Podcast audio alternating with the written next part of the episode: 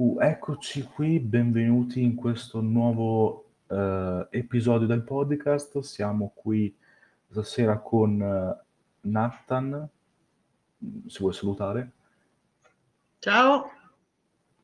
Eccoci e eh, questa sera parleremo di cura dei contenuti.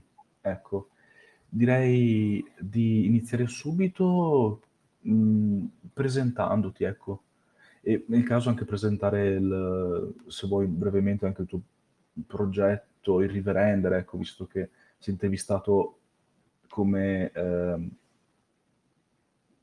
vabbè, ti, ti, ho intervistato già come il Riverender, ecco, se vuoi, in sostanza.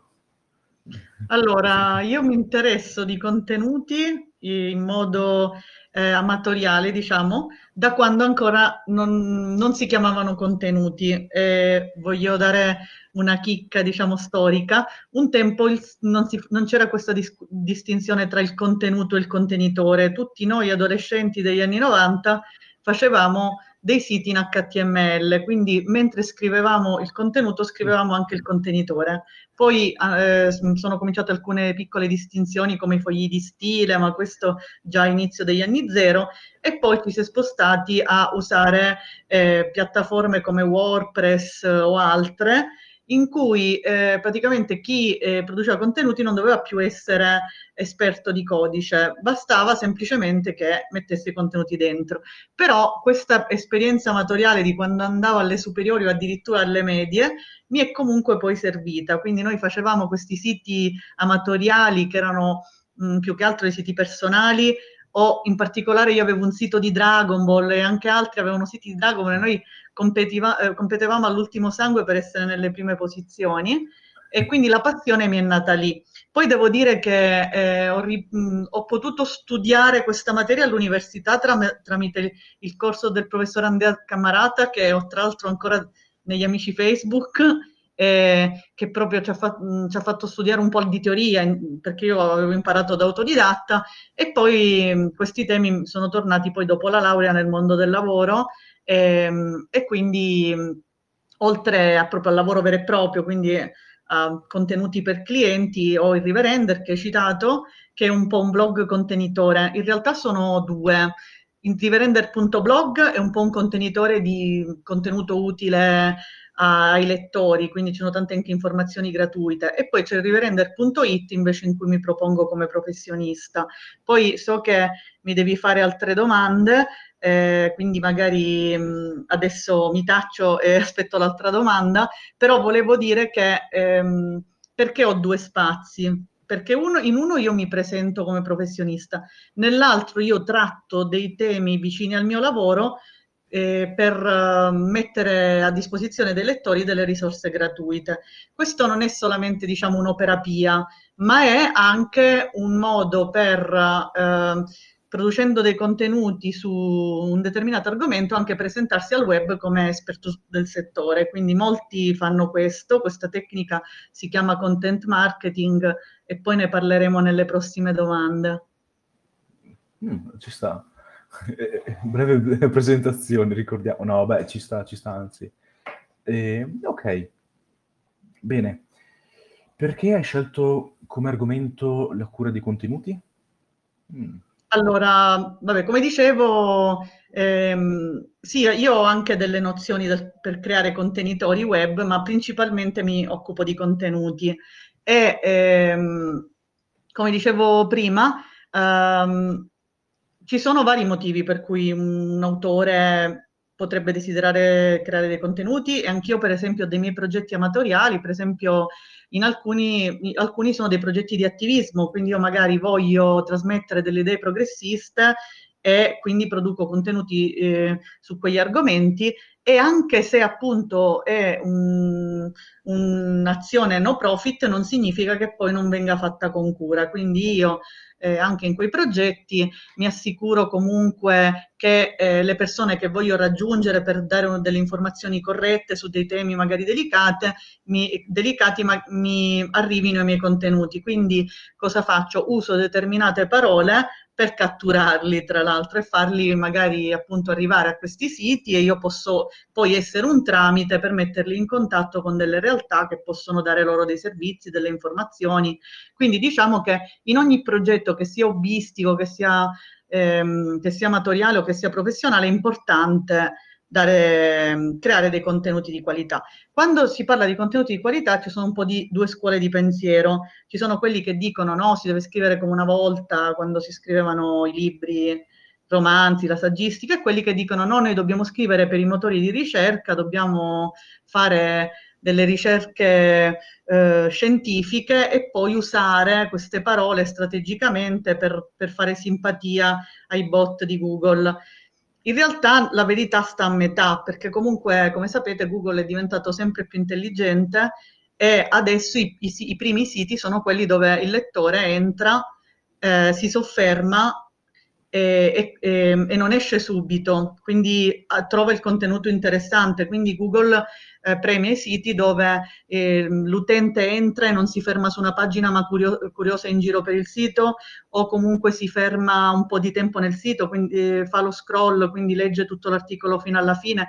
Ed è per questo che eh, adesso sta diventando sempre più importante scrivere contenuti che siano di qualità per gli utenti, perché ormai non, non c'è bisogno più di usare tutte queste parole chiave molto schematiche, perché ormai l'intelligenza artificiale di Google è molto sofisticata, quindi si può tornare di nuovo a scrivere per le persone. Fico, ci sta come cosa. Magari eh, spero anch'io di sbucare fuori eh, su Google è capitato anche ai ragazzi di Funziogram di essere sbucati fuori um, cer- perché un tempo fa stavo cercando tipo come per le chiavi contest, Telegram e non dico subito, ma dopo un po' di tempo li ho trovati. Caspita. Uh, grazie Google. no, beh. Ok. E Ehm, direi di chiedere, diciamo, la tua definizione di ehm, cura di contenuti, diciamo, così per avere il tuo punto di vista. Uh, vabbè, allora, la cura di, dei contenuti, eh, beh, diciamo il termine in sé si spiega da solo, più che altro ehm, ci sono i contenuti web, quelli dei siti, e i contenuti dei social che hanno di solito un risultato immediato, no? Io posso mettere un, un'infografica, un meme, in pochi secondi viene condiviso tantissimo. Quello che ho notato è che i giovani sono più interessati ai eh, social e meno a dei progetti come un blog o un sito, cioè questa cosa piace meno ai giovanissimi, però sì, devo dire che cioè, ti premia nel tempo quell'attività, perché comunque adesso per esempio Danilo è connesso e devo, dire, devo dirgli grazie perché lui mi ha iniziato una newsletter che sta funzionando molto bene, eh, che mi permette anche di avere una continuità con i lettori, perché chiaramente eh, i social hanno proprio la community, tu hai i tuoi amici che ti seguono, i follower e tutto, mentre per quanto riguarda il sito web a volte le persone arrivano prendono l'informazione che gli serve e poi vanno via.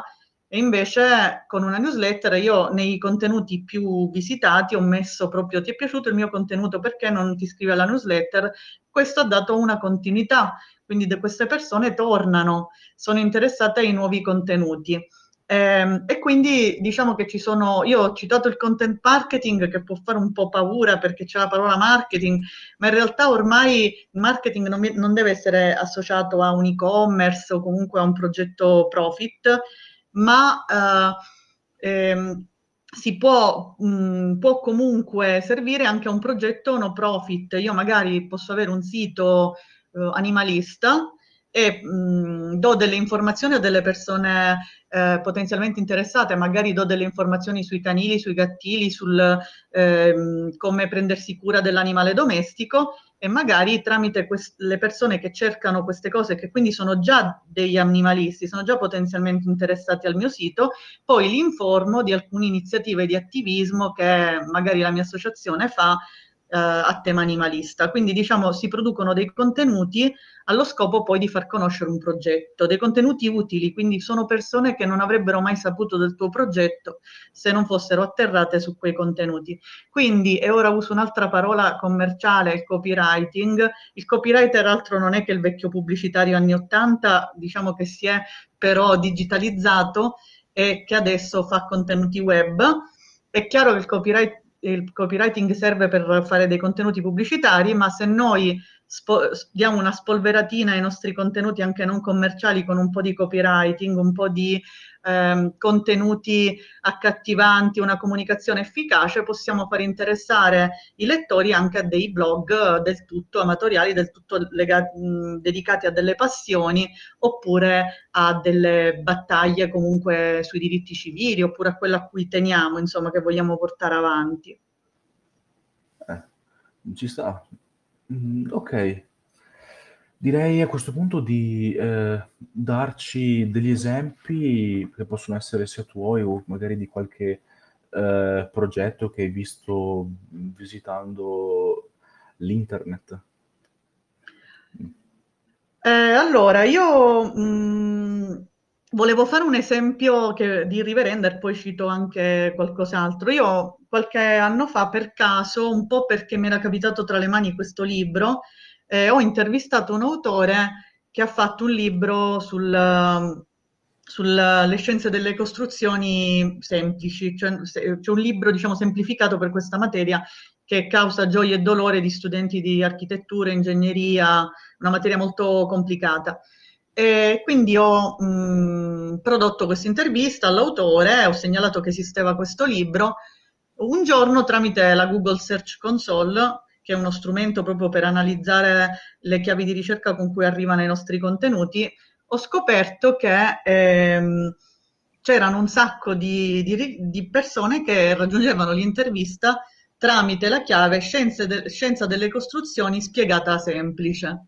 E allora io ho capito che Google aveva deciso che quell'intervista si chiamava così. E questo è proprio per dire che ehm, aveva, aveva, reso quel, la mia intervista il primo risultato di, di, questi studenti, insomma, di queste persone del web che avevano bisogno di un libro sulle scienze delle costruzioni semplice. E quindi alla fine cosa ho fatto? Io ho anche un po' modificato i contenuti, i titoli, ehm, le definizioni dell'immagine proprio per venire incontro al motore di ricerca, perché quando tu scopri una cosa del, del genere non, è, non sei obbligato a venire incontro al motore di ricerca, però io, a me piace fare questo, quindi ho proprio cambiato il contenuto e devo dire che io comunque con questi strumenti mi diverto tanto proprio perché a volte Google eh, come deci- fa indicizzare i pezzi per delle cose che magari non, non avevo valutato e quindi le, li rende disponibili per delle persone che non, non, non avevo valutato come pos- potenziali lettori e che poi così diventano poi dei lettori e questo, questo, mi fa piacere. Poi volevo dire che queste, finora abbiamo parlato di progetti dove, di un progetto mio, insomma, di un progetto eh, dove chiaramente che non ha neanche un vero piano editoriale, ma in cui scrivo quando sento di avere qualcosa da dire, insomma, è un progetto no profit. Uh, però io scrivo anche mh, mm, per lavoro, quindi produco dei, dei pezzi. E, mh, mm, prima scrivevo solamente di argomenti a me molto familiari, com- perché comunque la mia formazione è da architetto, quindi io scrivo soprattutto di tecnologia, architettura, design, il blog è così. Devo dire che ehm, nell'ultimo anno ho avuto modo di sperimentarmi, per esempio scrivo per questa piattaforma che si chiama WhitePress e ho avuto modo proprio di scrivere di tutto, di design, di food, tutti gli argomenti. E devo dire che questa esperienza è un, una continua possibilità di scrittura creativa, perché comunque ogni volta che a un appassionato di scrittura viene dato un nuovo tema si scatena la creatività perché ehm, ti vengono delle idee, per esempio c'era un pezzo sul, su, sui trapianti di capelli e io ho dovuto proprio riflettere sul tema, no? Su, eh, ho dovuto fare un lavoro anche di immedesimazione in un ragazzo che magari sta perdendo i capelli e vuole essere un po' incoraggiato, vuole essere, eh, vuole essere, vuole essere indirizzato. È stato anche interessante, no? perché poi, per esempio, a volte chi fa il trapianto dei, dei, dei capelli viene criticato, quindi ogni volta è una nuova sfida, no? ti devi informare sull'argomento, è anche divertente. E poi, vabbè, comunque il mio argomento principale, essendo che io anche insegno, è, sono, è proprio l'insegnamento, quindi io ho dovuto anche un po' imparare a catturare questi potenziali studenti. A me non piace la pubblicità aggressiva, non faccio pubblicità per esempio su eh, la pubblicità a pagamento, insomma quella su Facebook, così non la faccio. Io penso che ci, ci si deve presentare, eh, si deve dire quello che si fa, come si può aiutare uno studente e poi lo studente arriva lui da solo e quindi io ho iniziato ottimizzando il mio sito e adesso per esempio eh, curo la SEO anche per il portale Superprof che forse voi conoscerete ehm, che diciamo è come un gigante rispetto al mio, alla mia piccolissima attività di, eh, di, di, insegnante, di tutor, però devo dire che in questa esperienza, a parte che vabbè, loro sono molto uno staff bello, giovane, però per esempio ho imparato anche meglio a, a creare dei contenuti, ho studiato, no? E per esempio è anche molto affascinante ehm, per esempio googolare e vedere cosa altri hanno scritto del tema. E, ehm, è proprio un'esperienza bella, però devo dire che probabilmente noi malati di SEO, di contenuti, le vediamo come cose affascinanti, ma magari voi dite ma che cosa sta dicendo? Ma noi non faremmo mai queste cose. Infatti ci sta. Eh, io direi di metterti un po' in difficoltà e magari di vedere se conosci qualche esempio eh, esterno, diciamo, alla tua comfort zone diciamo, se conosci magari eh, qualche eh, personaggio influente, diciamo, ehm, a cui curi dei, dei, contenuti come, diciamo, piace a te, ecco, così ci può stare, ecco, un po' per venire incontro anche ai nostri ascoltatori, diciamo. Ma allora, io come, come siti web... Um, eh, c'è da dire che quando faccio delle ricerche ehm, trovo sempre gli stessi siti, quindi significa che più o meno gli argomenti che interessano, che interessano a me sono, sono, sono, gli stessi, sono sempre quelli, insomma, la tecnologia, la comunicazione.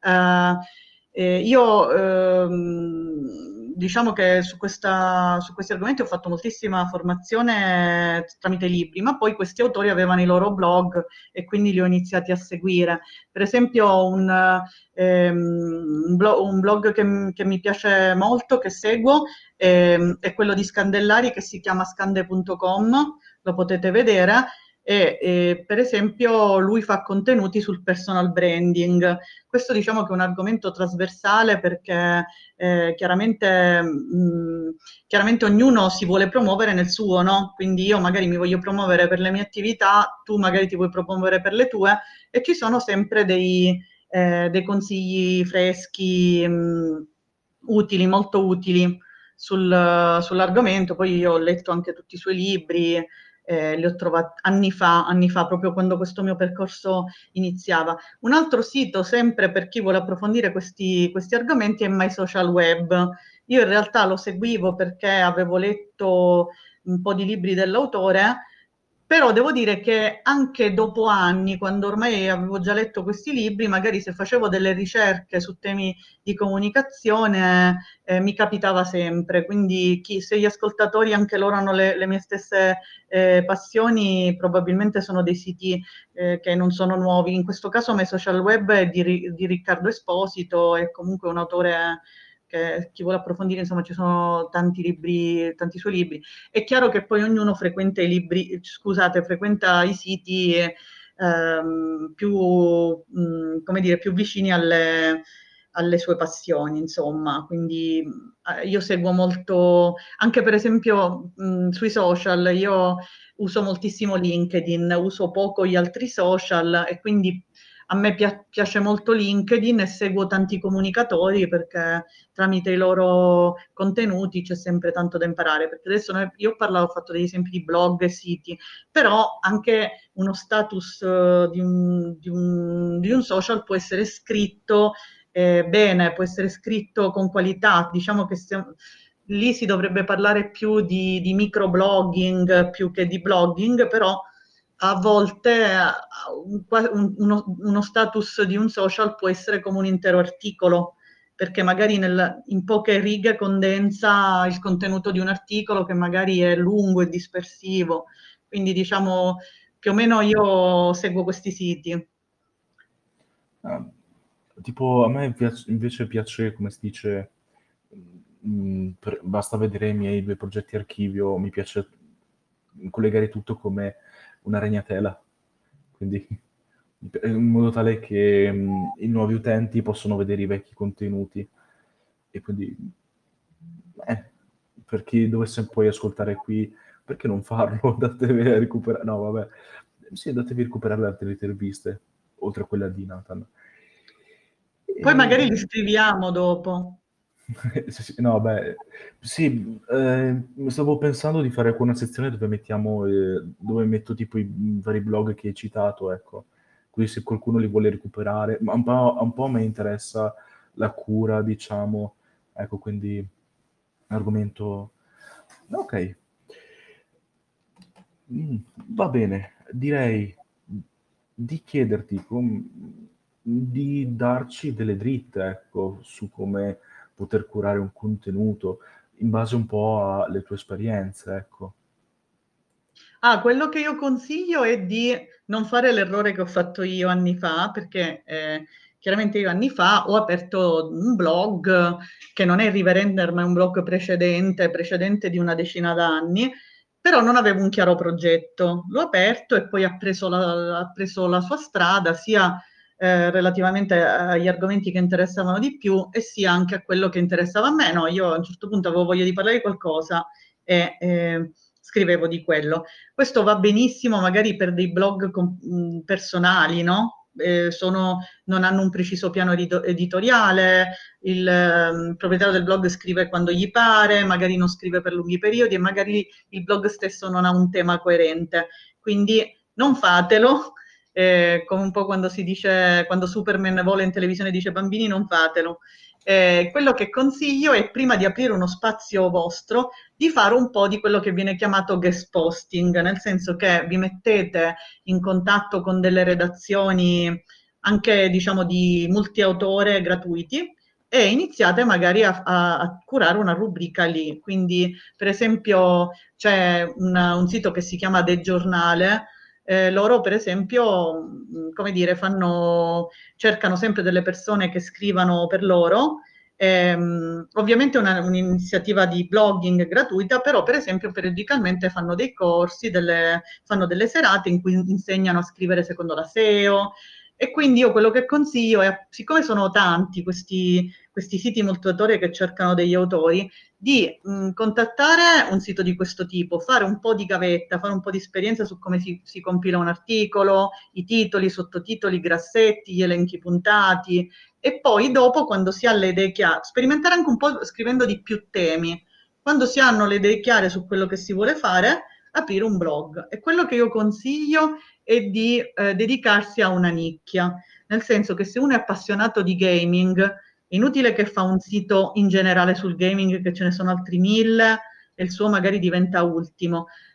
E magari se invece fa un sito di appassionati di un determinato gioco, di un, di un determinato quartiere o comune, magari quel sito comincia ad attirare attorno a sé una comunità perché diventa un, un sito di nicchia. Poi ultimo, ultima, eh, ultimo consiglio, io ovviamente essendo che mi occupo di SEO uso degli strumenti molto sofisticati e che non consiglierei a chi ha le prime armi, però chi eh, per esempio apre un suo blog su WordPress, ma io in realtà non, non consiglio wordpress.com, consiglio eh, mh, piuttosto per esempio Altervista che è una piattaforma gratuita che ha la versione di WordPress che permette di installare i plugin.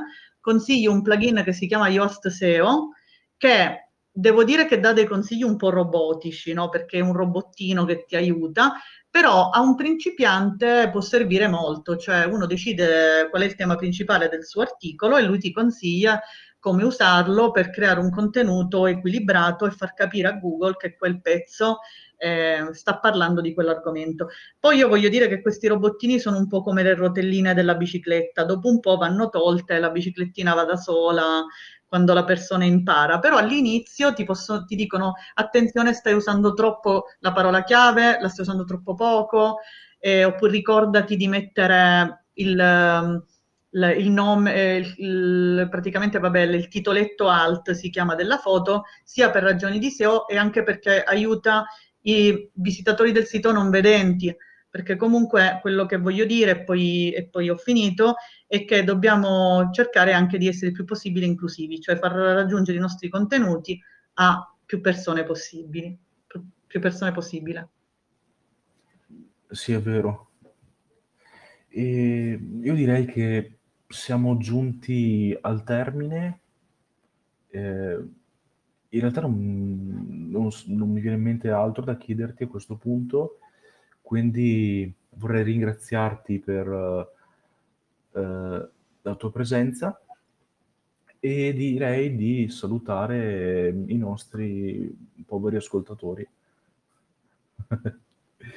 ok, eh, vi salutiamo e vi aspettiamo eh, al prossimo eh, episodio che sarà tra circa non 14 ma 15 giorni, ecco, con eh, oh, momento, lui tamburi, ecco, con Nocoldiz in cui parleremo di rinnovamento. Ecco, vi salutiamo, ciao da parte mia, ciao da parte, se vuoi salutare, ecco, eh, Nathan. Ciao a tutti, grazie per aver seguito la puntata. Poi tra stasera e domani la metto su YouTube e quindi chi è, oggi è stato timido può, può, commentare poi lì. Ok. Ecco, e riciao da parte mia. E, ah sì, ultima, ultimo punto, ricordate di votare eh, eh, l'episodio, così, ecco, per essere completi. Ciao.